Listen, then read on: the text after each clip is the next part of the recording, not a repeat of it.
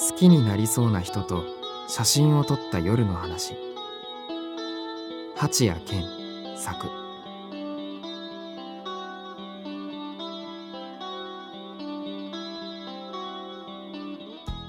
ES エントリーシートなんてのは自室で一人粛々と書くに限る。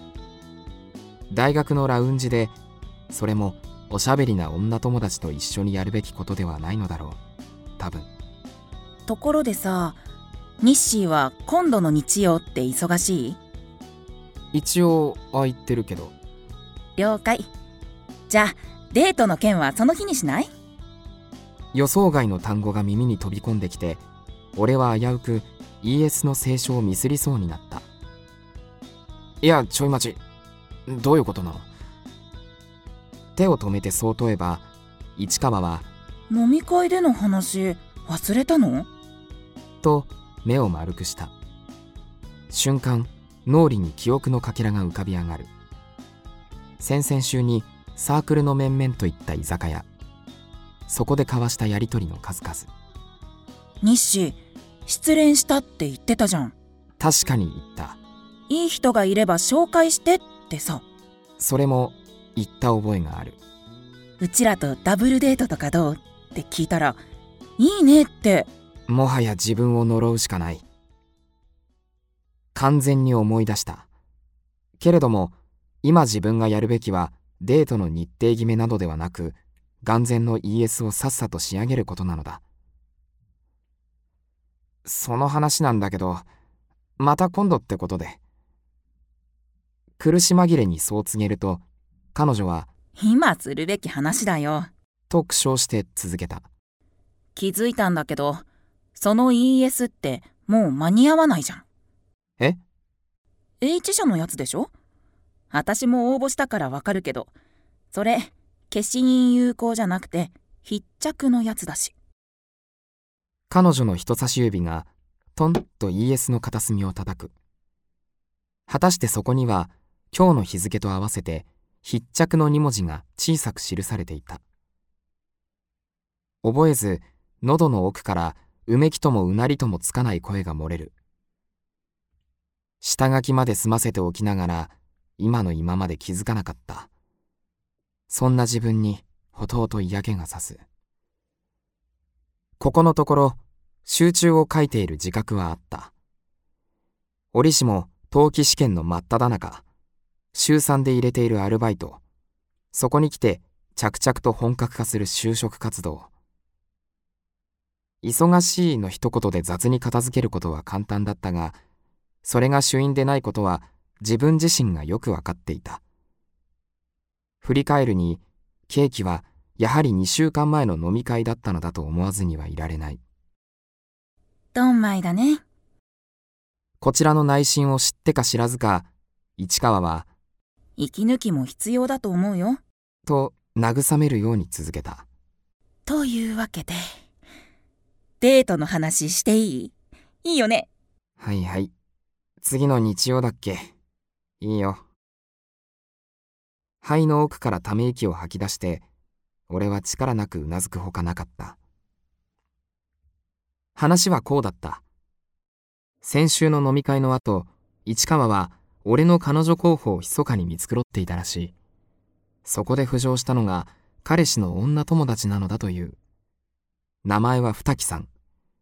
彼氏と同じ慶大の学生で俺たちと同学年の3年生。その彼女にも市川の彼氏経由で俺の情報が渡っているらしい。ニッシーの顔写真もねちゃんとシェアしてあるから。写真っていやいつのやつよ。反射的に身を乗り出していた。写真嫌いな自分のこと友人たちと連れ立って遊ぶ時はおろかサークルの写真ですらろくに写った覚えがない。ならばサークルの誰かが何気なく撮った一枚に偶然映り込んでいたかあるいは既得な奴が隠し撮りでもしたのか浮かんだ想像はしかしそのどれもが外れだった。この前撮ったプリクラあるじゃん。あれよ。あっけらかんとした返答に俺は虚空を仰いだそういえばそうだ。サークルでの飲み会の帰り道立ち寄ったゲーセンに並んでいたプリクラの筐体。夏いね。みんなで撮ろうよ。市川による発案の手前また酒が入った勢いもあって受け入れた覚えがある。聞けば彼女候補たる二木さんはプリクラに写っていた男子5名の中からわざわざ俺を選んだらしい。お目が高いよねとは市川の弁である。そうは言っても素直には喜べない自分がいた。気の向くままにこれでもかと加工を盛られた姿はもはや自分とは言えない気がする。いやしかしだからこそ俺は撮影に応じたのではなかったか。日誌の写真これしかなかったってのもあるけどさ。他に写真があったとしても私は結局プリクラを渡してたはずだよ。テープのりを片手に市川はカット済みの証明写真を自分の ES に貼り付ける。カラフルな蛍光ペンで彩られた彼女の ES は目にも鮮やかで書店のポップも描くやといった華やかさがある。俺が描くような黒一色の地味なそれとは大違いだ。私的にはプリクラも就活写真とそう変わんない気がするのね。実物を見て幻滅するところが？そうじゃなくてうちらみたいなカメラ素人はさ加工してやっと写真がリアルに近づくって話。その理屈はわからなくもない。市川が言うと説得力がある。写真館でわざわざ撮ったという就活用の証明写真。それなりに調整してもらったよ。と語っていたそれはさすがにプロの仕事と言うべきか出来が良くて確かにリアルに近いと思う。それでも現実の市川には到底及ばない。こうして直に対面している時の方がずっと綺麗だと感じる。ニッシーはリアルの方が断然かっこいいんだからさ。自信持ちなよ。さらっとそんなことを言ってしまえる市川に俺は苦笑を返すほかない。それを肯定と受け取ったのか彼女はいたずらっぽく微笑んだ。次の日曜楽しみにしてるから。ごめん休養で行けなくなった。彼氏も朝から調子悪いらしくて。なので今日は2人で楽しんでください。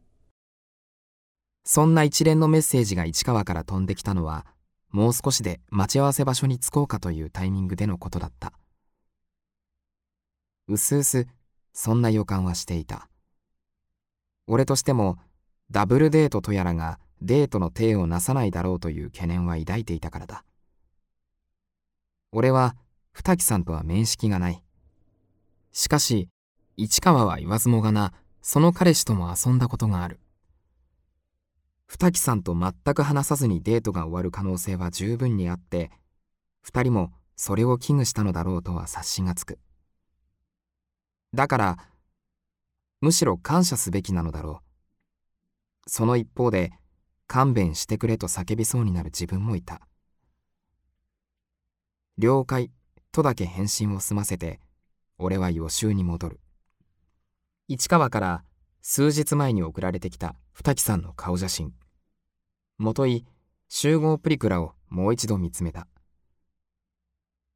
昨年市川の彼氏がサークルの面々と撮ったというそれには6人の男女が写っている。ど真ん中に位置しているメガネ男子が市川の彼氏でその左下にいる女子が二木さん。肩で揃えられたミディアムロングの茶髪。そして弾けんばかりの笑みが印象的だった。盛られた加工を差し引いても素直にいいなと思えるくらいには魅力的だと思う。私も何度か会ったことあるけどめっちゃいい子だよ。ふと市川の人物評が脳裏をよぎった。ニッシーと気が合うと思うよ。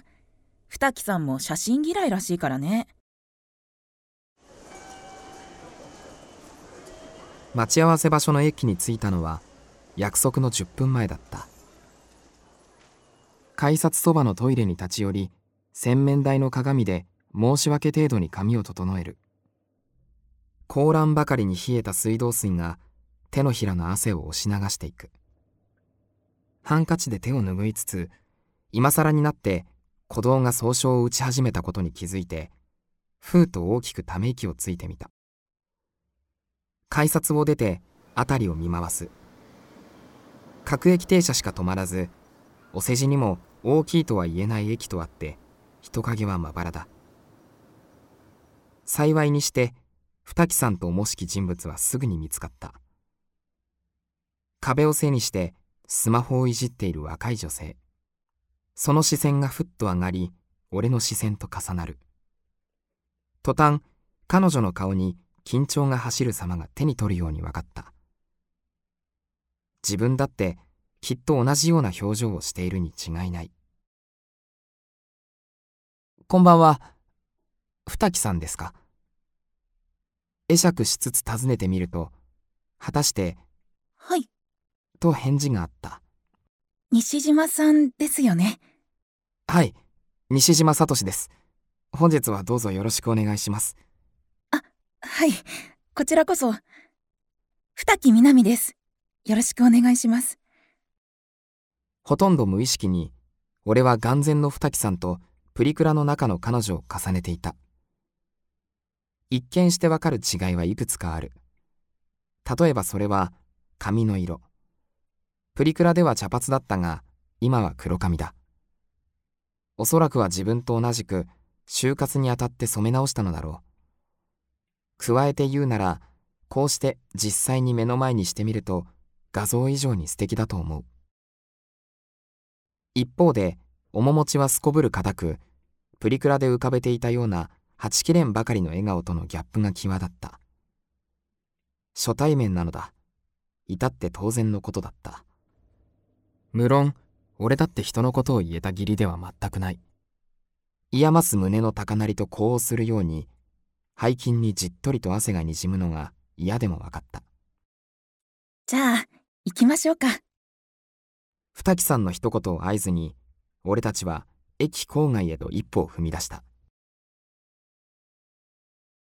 今日の行程はあらかじめ決まっていた。メインとなる場所は駅の近場にある大型ショッピングモール。そこで最初に夕食を済ませそれから興味の向くままにモール内を散策する。そして最後に併設されているイルミネーションスポットを訪れて終了である。このプランを立てたのは元はといえば市川たちだった。彼らが欠席しているとはいえわざわざ予定を動かす必要も感じずそっくりそのまま流用させてもらうことにする。差し当たって夕食であるがさすがに店の指定まではされていなかった。そういうわけで俺たちはレストランフロアにあった中華料理店へと入っていた。寒いので辛いものとかどうですか？そんな俺の提案にいいですね。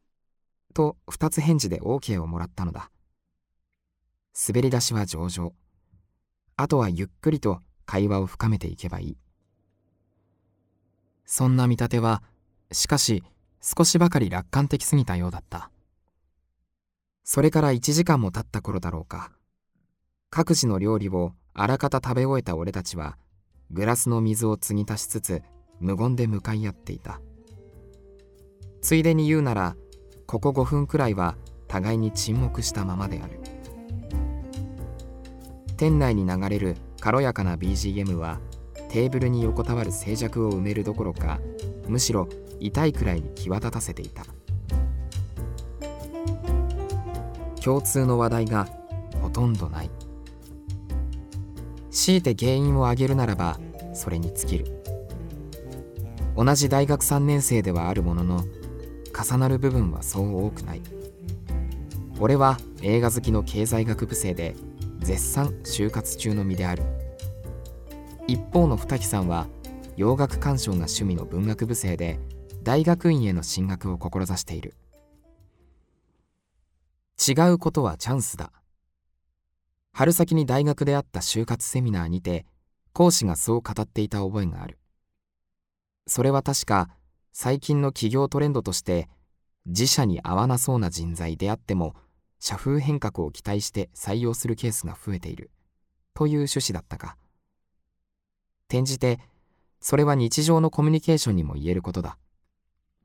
講師曰く興味のない話題でも積極的に掘り下げることが大事とも力説していた。ごもっともとは思う。ただ悲しいかな。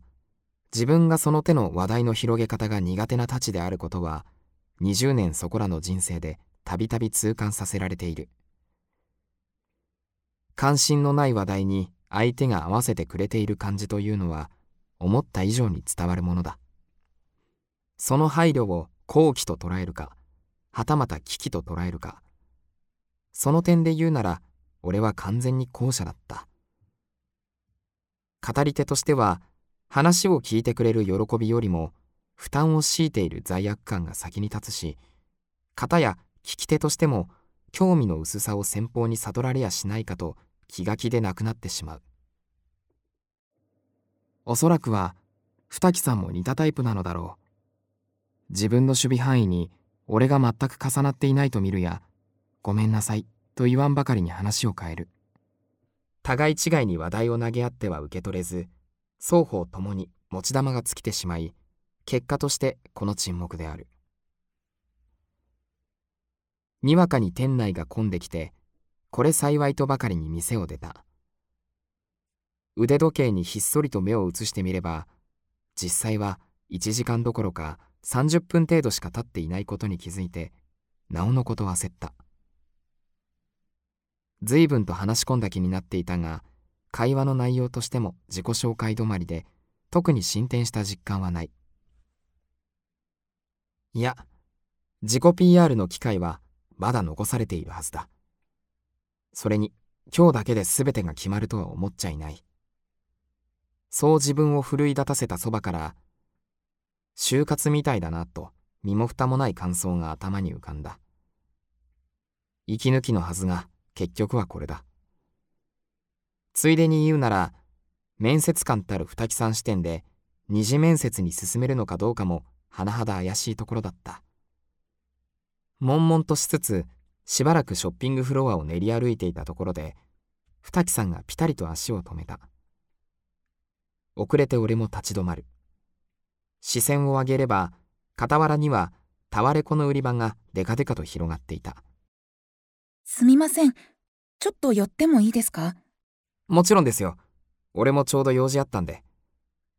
一旦別れて互いに目指すコーナーへと赴く。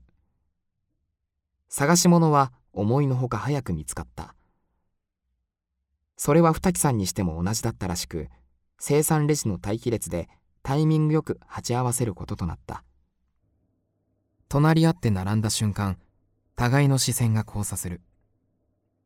俺が手にした DVD、そして二木さんが携えた CD それ知ってますほとんど同時に声を上げていた知ってるんですか？間を置か？ずまともや2人して驚愕する。まるでコントみたいなやりとりに俺たちはどちらからともなく吹き出していた。